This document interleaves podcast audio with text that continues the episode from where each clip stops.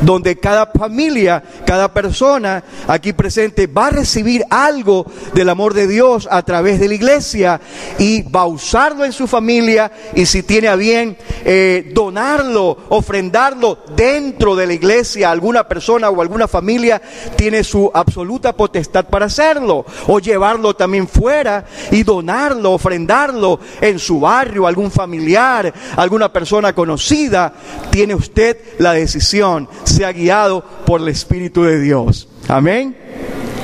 Así que en esta dinámica de eh, la, la, dadivosidad de Dios, la generosidad de Dios, hemos construido un mensaje para este primer culto. El mensaje lo ha dado Dios, no me cabe la menor duda. El título de este mensaje lo tienen en sus hojas. Hijos e hijas de un Padre generoso. ¿Cuál es el Padre más generoso que ustedes conozcan? Es Dios, nuestro Padre celestial. Él es el dador de toda buena dádiva, dice el apóstol Santiago. Toda buena dádiva y todo don perfecto desciende de lo alto, del Padre de las luces, en el cual no hay mudanza, no hay sombra de variación. Él mantiene incólume su generosidad, su dadivosidad. Y miren ustedes, si hay algo por lo cual eh, se puede mostrar el amor en el más alto nivel, lo encontramos en ese versículo que muchos eh, teólogos y un mentor mío hace muchos años solía tenerlo también como la pequeña Biblia, el que se encuentra en Juan 3, 16. Juan 3, 16, léanlo conmigo. Dice, porque de tal manera amó Dios al mundo, que ha dado a su Hijo unigénito, digan conmigo, que ha dado a su Hijo unigénito, para que todo aquel que en él cree no se pierda, mas tenga la vida eterna. Si hay una palabra, si hay un verbo que describe el carácter dadivoso de Dios, la generosidad de Dios, yo escogería el verbo dar. Él es el dador por excelencia.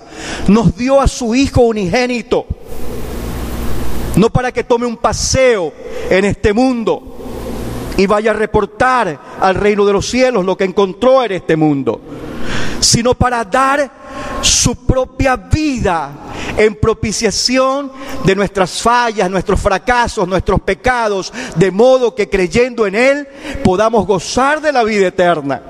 Amén. Él es el dador por excelencia.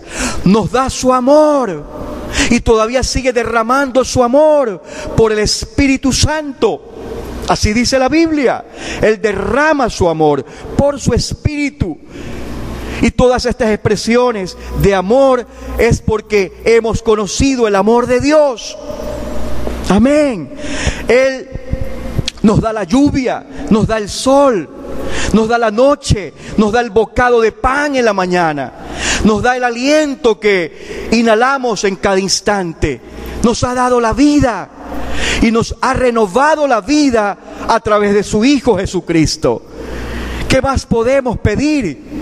¿Qué más podemos pedirle a Dios? Lo tenemos todo en Él. Somos enriquecidos en Él. Si conocemos a Cristo, estamos enriquecidos verdaderamente. Conocemos la prosperidad de Dios teniendo a Cristo en nuestros corazones. Amén. Y como hijos e hijas muy amadas, nos dice la Biblia, tenemos que ser imitadores de ese Padre maravilloso, de ese Padre sempiterno, de ese Padre infinitamente amoroso y misericordioso. Amén. Sigue teniendo misericordia de nosotros, hermanos, mientras estamos siendo transformados. Aleluya. Tenemos que ser imitadores de Él. Nos insta el apóstol Pablo a través del Espíritu de Dios. Han escuchado ustedes esa expresión y probablemente muchos de ustedes todavía la dicen, ese viejo adagio, tal palo, tal astilla. Los padres eh, eh, somos orgullosos, nos contentamos cuando vemos alguna característica buena de nosotros que se repite en nuestros hijos, ¿no? Y, más aún cuando alguien lo observa y le dice, mm, tal palo, tal astilla, ¿no es cierto? Imagínense ustedes ese Padre Celestial, cuando nosotros lo imitamos en todo su carácter y sobre todo en este carácter dadivoso, el carácter misericordioso, amoroso, generoso en los cielos probablemente los ángeles dicen, ajá, tal palo, tal astilla, mira, ahí está uno, allí está una que se está pareciendo al Padre Celestial. Yo quiero llevarlos a un texto muy especial en la Biblia, segunda de Corintios 8 y 9. Quiero que abran sus Biblias en esta, en esta sección y vamos a Vamos a revisar dos capítulos en la Biblia. ¿Creen ustedes que somos capaces para revisar dos capítulos en algunos minutos? Le he pedido a Dios que, que, podamos extraer eh, lo más esencial de estos dos capítulos de Segunda de Corintios, capítulo 8 y capítulo 9. Tienen que ver con el título de este mensaje. Vamos a leer y yo no voy a leerlo todo, no, no podríamos hacerlo, eh, pero voy a, leer algunas partes, algunas secciones de estos dos capítulos. La ofrenda para los santos, dice, en la mayoría de sus Biblias eh, está ese título. Asimismo, hermanos, os hacemos saber la gracia de Dios. Sigan conmigo, la gracia, la gracia de Dios que se ha dado a las iglesias de Macedonia que en grande prueba de tribulación, la abundancia de su gozo y su profunda pobreza abundaron en riquezas de su generosidad. Si usted tuviera una, una pluma, un esferográfico, un remarcador, yo le pediría que en esta misma hora remarque esta parte, que dice que de su profunda pobreza abundaron en riquezas de su generosidad. Está hablando de los macedonios.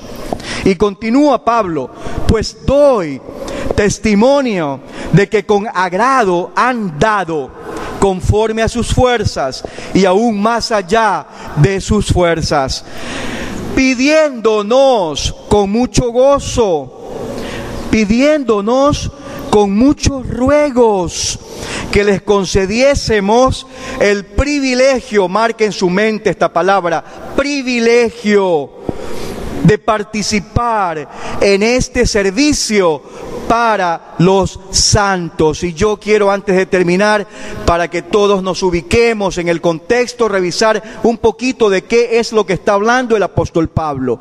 Cuando en, en, sus, en sus Biblias eh, leen la palabra santos, ¿a qué creen que se está refiriendo? Pues déjenme decirles, no se refiere a esas estatuillas que tienen una alcancía allí para depositar dinero. No, está hablando de una recolecta para creyentes imperfectos como nosotros que se encuentran a la sazón en Jerusalén. Hay una gran necesidad en Jerusalén. Las iglesias en Jerusalén están pasando una dura prueba financiera. Necesitan de la generosidad de Dios manifestándose a través de los hermanos de las iglesias. Y les está hablando Pablo a la iglesia en Corinto y también está haciendo referencia a otras iglesias donde en Macedonia, griegos mismo, la parte norteña de Grecia, la provincia de Macedonia y la provincia de Corinto en no, la ciudad de Corinto en la provincia de Acaya, ubíquense en el mapa.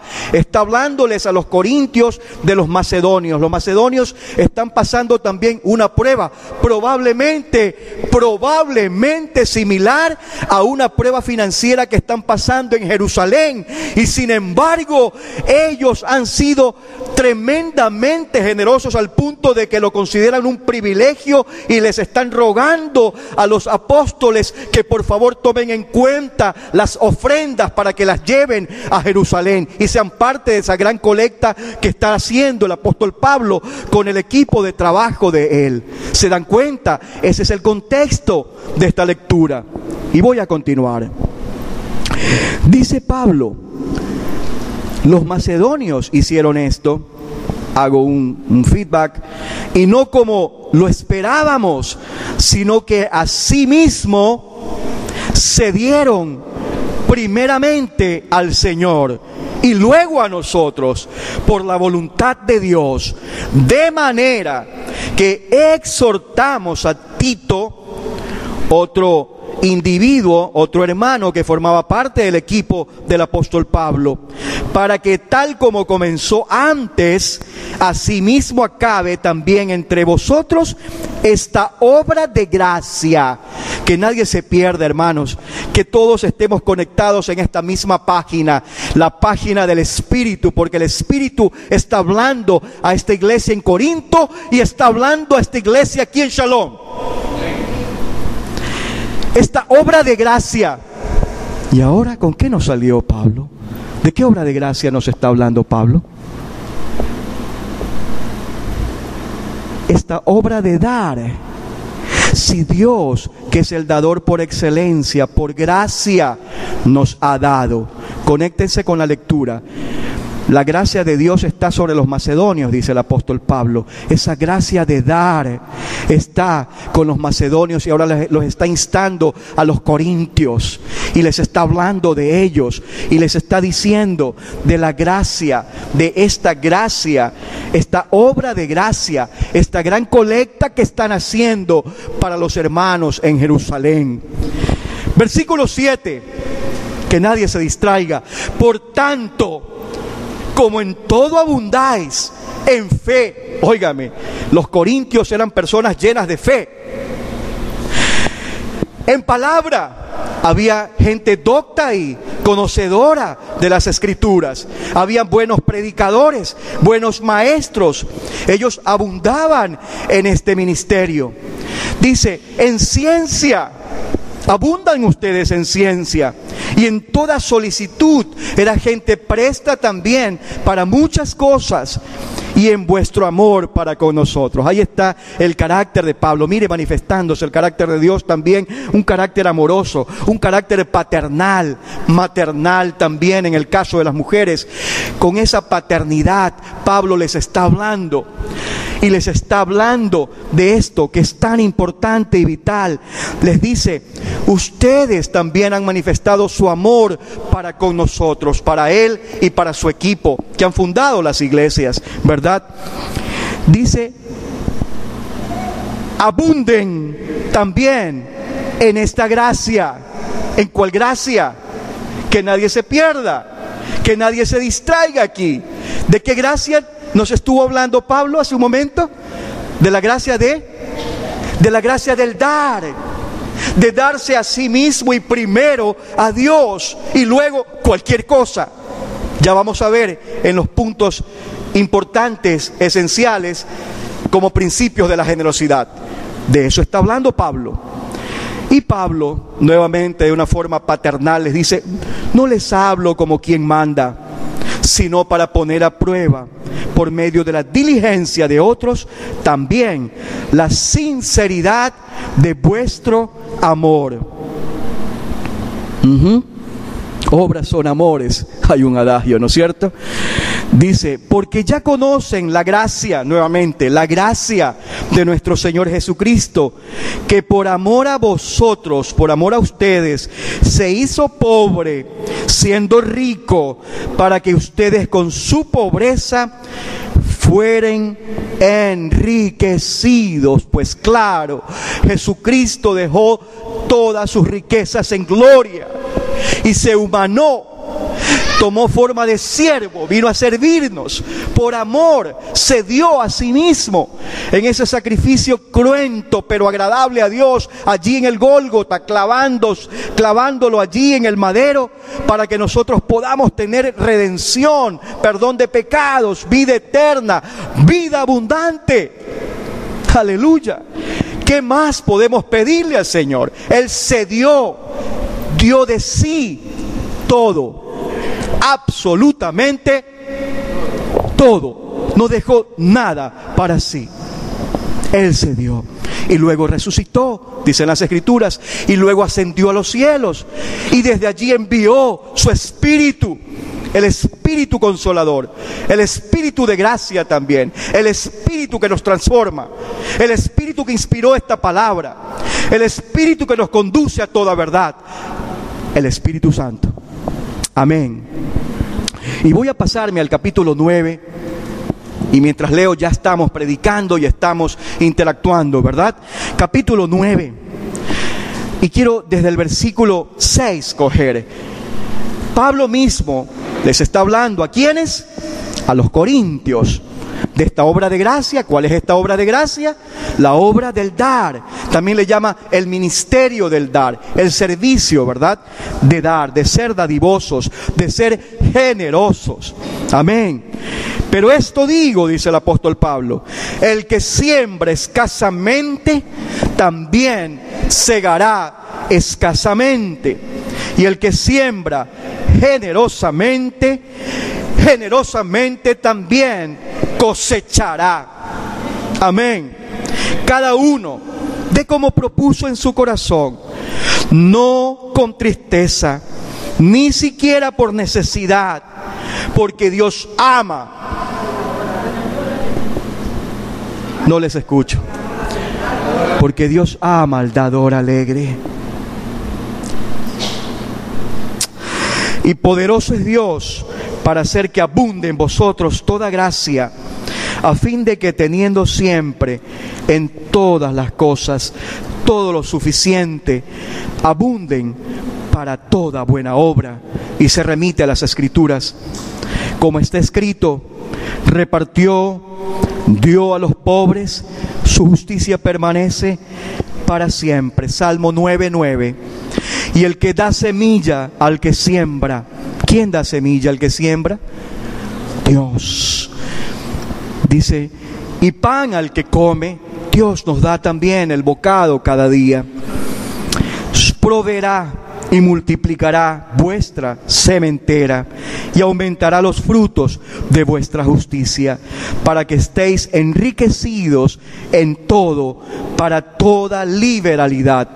Es un sinónimo de generosidad la cual produce por medio de nosotros, y esto es hermoso, acción de gracias a Dios, porque la administración de este servicio, ¿de cuál servicio? Del dar, no solamente suple lo que a los santos falta, sino que también abunda en muchas acciones de gracias a Dios.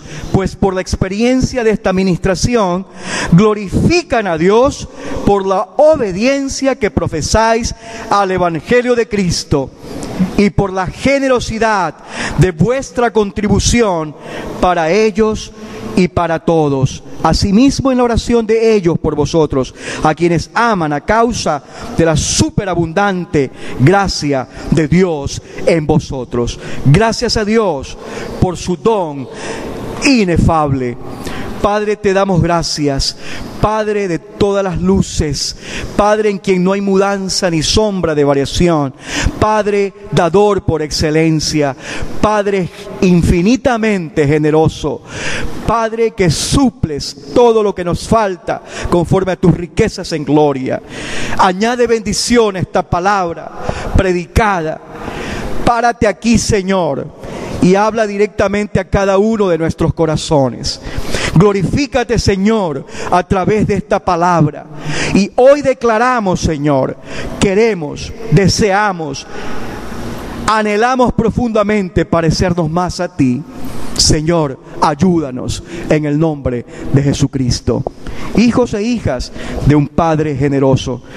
Vamos a ver rápidamente 10 principios de la generosidad extraídos de este texto bajo el contexto de lo que está ocurriendo en Jerusalén, bajo el contexto de los hermanos de Corintio, de Corinto y de los hermanos de Macedonia. Diez principios esenciales para la generosidad.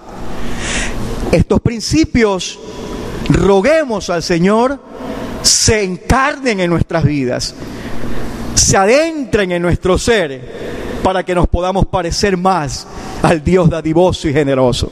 Amén. Principio número uno, las circunstancias y dificultades exteriores no deben limitar la generosidad. Hace un tiempo escuché algo realmente que me espantó. Alguien decía, diciembre no es un, no es un mes muy bueno para dar para la obra de Dios, porque hay tantos compromisos que cumplir. Imagínense si estuvieran pensado los macedonios que estaban pasando una situación difícil, una prueba muy dura. Ellos realmente a, la luz de la perspectiva humana eran pobres, pero los equivocados estaban los que pensaban aquello, porque la Biblia dice que ellos por su generosidad estaban enriquecidos por el amor de Dios y ellos deseaban contribuir. No fue una limitante la circunstancia exterior. No debe ser una limitante para esta iglesia ser generosa. La situación en el mundo, la, eh, la crisis económica en el mundo, eh, la incertidumbre que vivimos bajo nuevos esquemas de gobierno. ¿Qué podrá pasar con los tributos que tengamos que pagar eh, durante los siguientes meses? No debe ser una limitante. Los macedonios hicieron caso omiso a la circunstancia exterior y abrieron su corazón para decir, yo quiero contribuir, deseamos contribuir con esta causa. Amén. Eso lo vemos claramente aquí en estos versículos. Segundo principio, toda ofrenda financiera debe ser precedida por la entrega de sí mismo. Y si usted me pregunta en qué orden usted pusiera, eh, tú pusieras, pastor, eh, eh, este, este, punto, yo, yo lo pongo primero. Primero va este punto. Es el darnos nosotros mismos a Dios por el amor de Dios afectados por el amor de Dios y amando a ese Dios todopoderoso, darnos a nosotros mismos como una ofrenda grata y agradable delante de Dios. Romanos capítulo 12. Este es su culto racional. Versículo 1. Ofrézcanse como una ofrenda viva y agradable, todo su ser, dice cuerpo ahí Pablo, pero está hablando de todo nuestro ser, alma, cuerpo, espíritu, todo lo que tenemos, todo lo que somos tiene que estar, estar rendido delante del Señor. Y de allí, como dije hace un momento, cualquier cosa. Pero lo primero es lo primero, es nuestro ser, nuestro corazón, todos nosotros debe estar rendido delante del Señor. Miren lo que dice los versículos 2 y 4 que en grande, no, perdón, eh, 8.5, la primera parte, asimismo, dice hablando de los macedonios, Pablo, se dieron, digan conmigo, primeramente al Señor. Ellos estaban buscando el reino de Dios y su justicia. En el discipulado metódico, sistemático, aquí en la iglesia estamos hablando del reino de Dios. Estamos hablando de la prioridad que es el reino de Dios. Y los macedonios, sin lugar a dudas, habían puesto sus ojos en el autor y el consumador de la fe, en el reino de Dios, en el rey Jesús. Y ellos no estaban viendo las circunstancias que les rodeaba. Estaban ellos entregándose primero al Señor. Amén. Tercer eh, principio, el dar con generosidad provee evidencias que exigen un veredicto, dijera Josh McDowell. No sé cuántos lo han leído. Evidencias de la sinceridad del amor. Obras son amores, mis hermanos. Y no muchas palabras. Hay una versión que dice eh, una versión realmente es una paráfrasis, dice en este mismo versículo, miren, ustedes al manifestar esta dadivosidad, esta generosidad, están realmente manifestando el amor de Dios en ustedes y nos están llenando de tanta palabrería, así dice el apóstol Pablo en esa, en esa paráfrasis de este mismo versículo. No muchas palabrerías, sino acciones que realmente muestren el amor de Dios. Amén. Entonces, vamos al punto 4 y avanzando aquí. En la economía de Dios, lo suficiente de unos suple lo que le falta a otros. ¿Cuántos recuerdan la primera comunidad cristiana de Hechos? De Hechos de los Apóstoles. Dice la Biblia en esa sección que nadie tenía necesidad de nada, porque había tal solidaridad, había tal generosidad expresándose el amor de Dios a través de las iglesias, que a nadie realmente le faltaba nada. Todo era suplido. Lo que unos tenían más, era suplido para los que tenían menos. De pronto, el que tenía económicamente más, de pronto necesitaba más palabra de Dios, que era dada también a través de esa dinámica del dar generosamente por otros allí en la iglesia. Alguien estaba eh, eh, necesitado de un consejo, de un abrazo paternal, maternal, fraterno, de hermano, de hermana, lo recibía de parte de algunos allí en la comunidad de fe, pues a nadie le faltaba nada. Lo que unos tenían más, otros lo recibían y aquel que le faltaba algo lo recibía de los otros. Amén. Miren ustedes esa dinámica, esa solidaridad. Yo creo que el más grande milagro que se produjo en la multiplicación de los peces y los panes no fue tanto eh, la aparición momentánea de miles de peces, de miles de panes, de modo que cinco mil y más fueron alimentados. La más, el más grande milagro que se produjo allí fue que el corazón de estas personas que hacían una multitud fue movido a misericordia, fue movido a solidaridad, fue movido a generosidad. Así que si alguien trajo un bocado de pan, un lunch, abrió su, su loncherita por allí y lo compartió con el que no tenía nada. Y eso fue el más grande milagro que se produjo en aquel, en aquel día. Amén. En la economía de Dios, lo suficiente de unos suple lo que le falta a otros. Punto número 5. Las ofrendas, principios son estos, las ofrendas generosas estimulan que otros también ofrenden. Y quiero leer este versículo desde, desde la Biblia al día. Dice Pablo, fue el entusiasmo de ustedes, le dice a los corintios, la chispa que prendió en los demás el deseo de ayudar. Amén. Esto tiene que ser contagioso, mis hermanos. Si hay cosas malas que son contagiosas, procuremos que las cosas buenas sean contagiosas y pongamos ejemplo en esto, que otros se contagien del entusiasmo en un proyecto de Dios, en un proyecto de dar a alguien que está necesitando, alguna familia, alguna comunidad, en aportar para la obra de Dios, para el sostenimiento de la iglesia. Que seamos nosotros los que encendamos la chispa si acaso no está encendida. Amén. Uno, dos, cinco, una familia, dos, que enciendan esta chispa.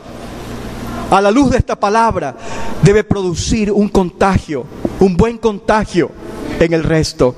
Y oro que así sea en el nombre de Jesucristo. Eh, punto número seis, principio seis de la generosidad. La actitud Tomen en cuenta, hermanos, esto es bien importante. Para ofrendar es extremadamente importante. Buena actitud para ofrendar, para ser dadivosos. ¿Mm? Miren ustedes lo que les dice Pablo ahí a los corintios. Pero esto digo, a ver, cada uno de como propuso en su corazón no con tristeza, no con tristeza. No tenemos que venir y entregar el diezmo, la ofrenda, ayudar a algún necesitado. Con tristeza, ah, ah, puchica, porque si no lo hago, quizás este otro me está viendo y está viendo lo que, lo que yo estoy haciendo.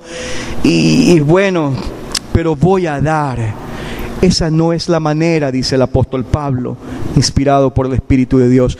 No con tristeza, ni siquiera por necesidad. Ah, yo he escuchado que eh, tenemos que ser generosos para que, para poder recibir. Y yo estoy necesitado. Y hay canales de televisión, programas gigantescos que promueven esta falsa doctrina Da para que te sanes. Da para que tengas un trabajo. Da porque eh, tu hijo pueda ir a la universidad. Da y da tanto, ¿ah? Porque este es el, el número que me lo ha puesto Dios. Falsedad, hermanos. Eso es falso. Eso es manipulación. Eso es doctrina falsa. El Señor dice que lo hagamos con agrado, voluntariamente. Hemos visto que la gracia es voluntaria. Dios no tenía que amarnos, tan malos que éramos, pero lo hizo por, por, por, por gracia. Jesucristo no tenía que ir a la cruz por estos viles pecadores de la humanidad, pero lo hizo por gracia. Nosotros no tenemos que dar por obligación, tenemos que hacerlo también por gracia, porque si por gracia hemos recibido, por gracia hemos de dar, dice la palabra. Existe proporcionalidad en la economía de Dios, pero esto digo, el que siembra escasamente, también segará escasamente. Y el que siembra generosamente, generosamente también segará. Y esto también a veces se lo, se lo, se lo trae a las iglesias y al pueblo de Dios en, un, en una vil manipulación. No tiene nada que ver con cantidad. Dios sabe si estamos siendo generosos o no. Dios sabe que esas monedas que dio la viuda, que ponderó Jesucristo, fue mucho más que las centenas y miles de dólares que pudieron haber dado los fariseos religiosos e hipócritas. Dios sabe también que si yo traigo mil dólares acá y ostento, y quizá mintiendo que es un diezmo, eso no es generosidad. Eso no es generosidad en la economía de Dios, en la perspectiva de Dios. Damos gloria al Señor por eso. El alma generosa será prosperada. ¿Por qué? Porque Dios compensa generosamente al que es generoso.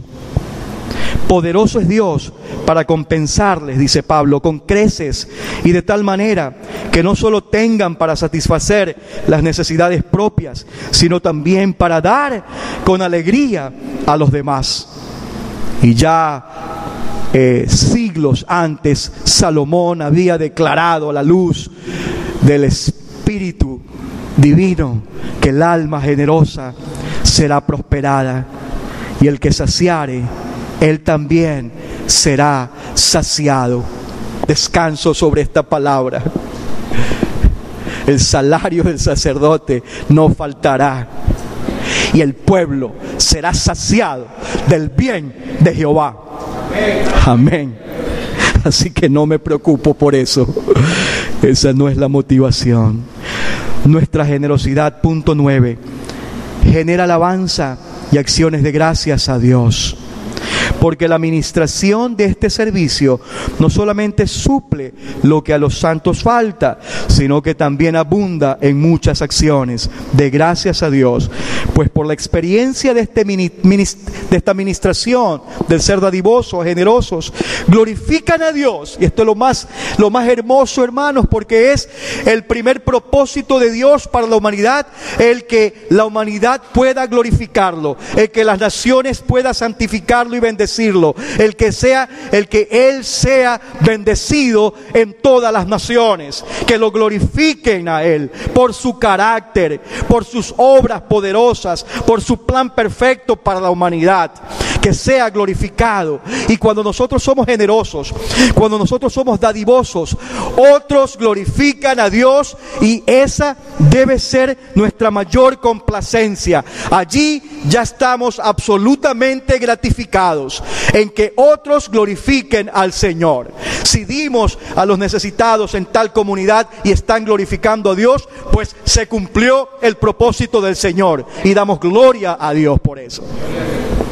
Si somos generosos entre nosotros y, y, glorificamos al Señor por ello, ya tenemos que sentirnos tremendamente gratificados. Amén. Eso es lo que está diciendo el apóstol Pablo. Y punto número 10, y concluimos aquí antes de orar. El principio décimo de la generosidad. Debemos procurar sobresalir en la gracia de dar. ¿Recuerdan ustedes el título de este mensaje? Hijos e hijas de un Padre tremendamente, extravagantemente generoso de nuestro Padre Celestial.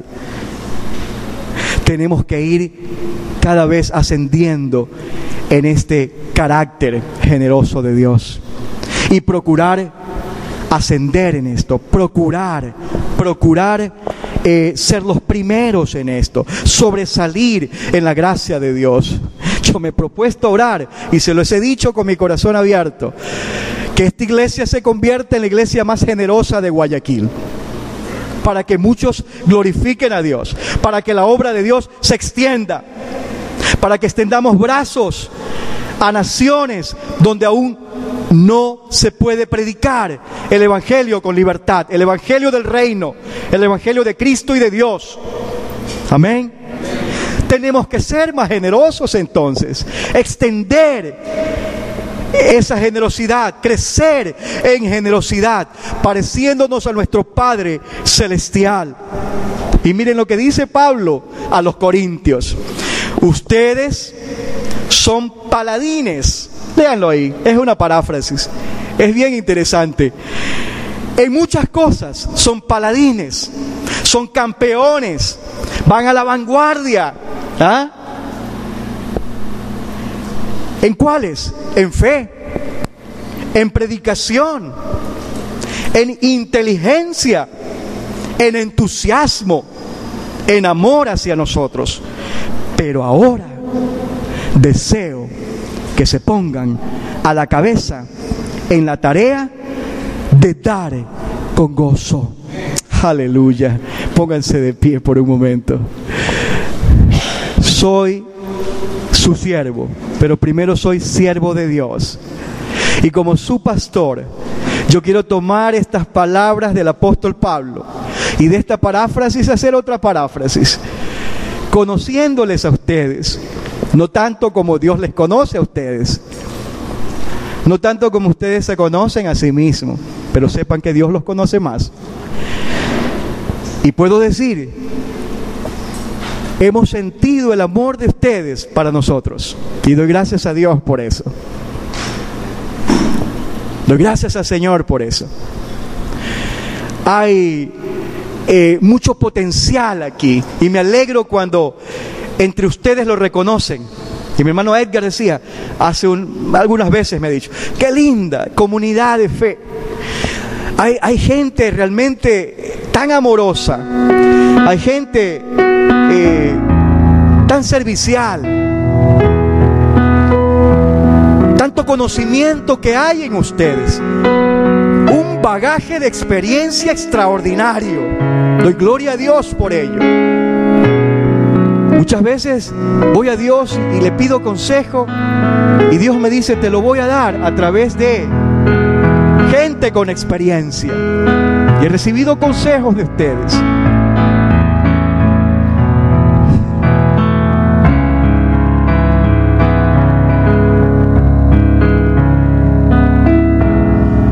Ustedes son campeones en muchas cosas, de verdad.